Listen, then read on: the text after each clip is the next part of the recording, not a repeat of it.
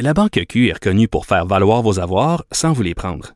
Mais quand vous pensez à votre premier compte bancaire, tu sais, dans le temps à l'école, vous faisiez vos dépôts avec vos scènes dans la petite enveloppe. Hmm, C'était bien beau. Mais avec le temps, à ce compte-là vous a coûté des milliers de dollars en frais, puis vous ne faites pas une scène d'intérêt. Avec la Banque Q, vous obtenez des intérêts élevés et aucun frais sur vos services bancaires courants. Autrement dit, ça fait pas mal plus de scènes dans votre enveloppe, ça. Banque Q. Faites valoir vos avoirs. Visitez banqueq.ca pour en savoir plus. Les autres. Geneviève Peterson. Elle réécrit le scénario de l'actualité tous les jours. Vous écoutez Geneviève Peterson. Cube Radio. Lundi, on est avec Alexandre Moranville-Ouellette. Salut Alex. Salut Geneviève. Nouvelle euh, qui vient de tomber récemment. Un fusillade qui a eu lieu cette nuit à Longueuil. Balle perdue à l'hôpital Pierre Boucher. Ouais, un homme de 24 ans qui a été arrêté là, dans la nuit donc de dimanche à aujourd'hui euh, à Longueuil, une fusillade qui serait survenue là proche du boulevard Béliveau un peu après minuit.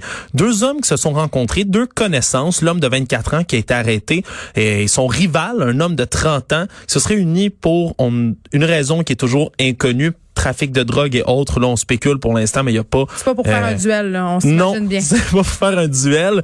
Euh, il se serait, il aurait discuté, puis soudainement, le suspect aurait tiré une arme longue de sa voiture pour faire feu en direction de Des l'homme. gens qui ont des liens avec le, le milieu criminel ou on, On- sait pas? pour l'instant, on n'a aucune idée. Ok. Quatre coups de feu qui ont été tirés à l'aide, donc c'est pas un pistolet, c'est vraiment une arme longue. On sait pas encore le, le calibre et tout, mais ces projectiles-là, un d'entre eux, de ces quatre-là, aurait franchi plus de 200 mètres. Il est allé fracasser une des fenêtres du troisième étage de l'hôpital Pierre Boucher, Eh là qui est pas très loin de là, où se trouve une salle d'attente du département d'ophtalmologie. Heureusement, personne n'a été blessé, mais quand même. la nuit, là.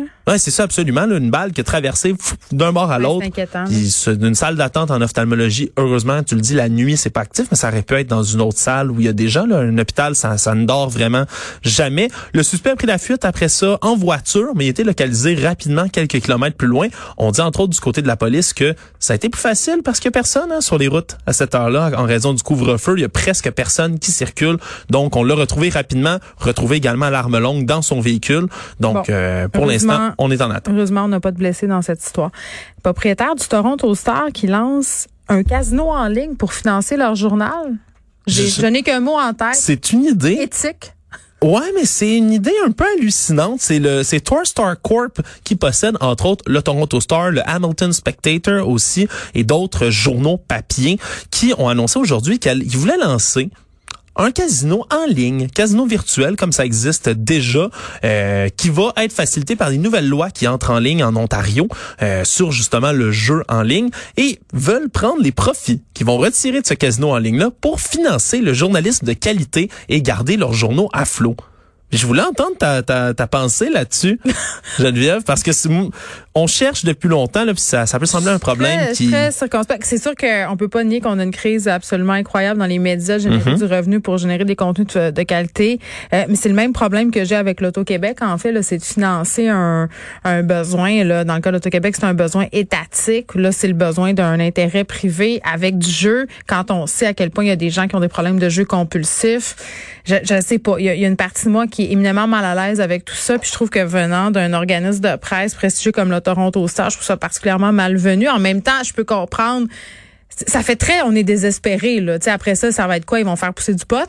Ben, c'est, non, non, mais, c'est, mais la question se pose quand même parce qu'ils disent que selon leurs données, selon les données de- du gouvernement de l'Ontario, c'est à peu près 500 millions de dollars par année qui se dépensent dans le, Ben oui. le, le, le jeu en ligne. Ben oui. Puis ils disent que la majorité, de porno aussi, est-ce qu'ils ont pensé se lancer en pornographie? Parce que ça aussi paraîtrait-il que c'est éminemment lucratif. Je sais pas si on pourrait euh, financer du journalisme de qualité à l'aide de gangbang et de glory hole filmés. ça, Je sais pas, rendu là, je veux dire, puis- rien n'arrête le Toronto Star. je peux comprendre, mais ce qu'ils disent, attends un peu, comme, euh, comme argumentaire, c'est que la plupart de- des sites déjà de jeux en ligne, c'est, sont vraiment déjà dans une zone grise. C'est souvent des sites qui sont possédés. déjà shady, Ouais, ouais, mais possédé c'est par le crime organisé. Ils- ben c'est ça, ils disent, ils disent, c'est souvent possédé justement par des intérêts, c'est la ça. Plupart du temps étrangers. C'est mieux que ça soit nous autres qui s'en occupent que les autres, mais le problème Et ça, ça financerait le journaliste de qualité, quand même, Ben, quand même.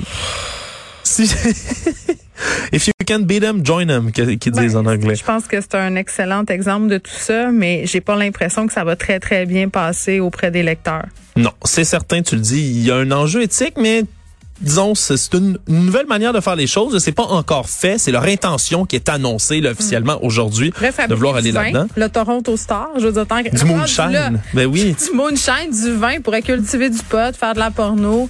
Hein? Rien n'arrête le journalisme moderne. Sérieux? Qu'on en soit réduit à ça.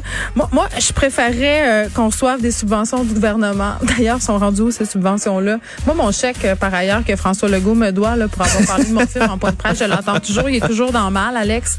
Toujours pas reçu. Perdu dans le mal. Merci Alexandre Moranville. On te retrouve dans quelques instants avec Mario Dumont. Merci à Frédéric Moncol à la recherche, Sébastien Laperrière à la mise en onde. Merci à vous les auditeurs. On se retrouve demain à 13h.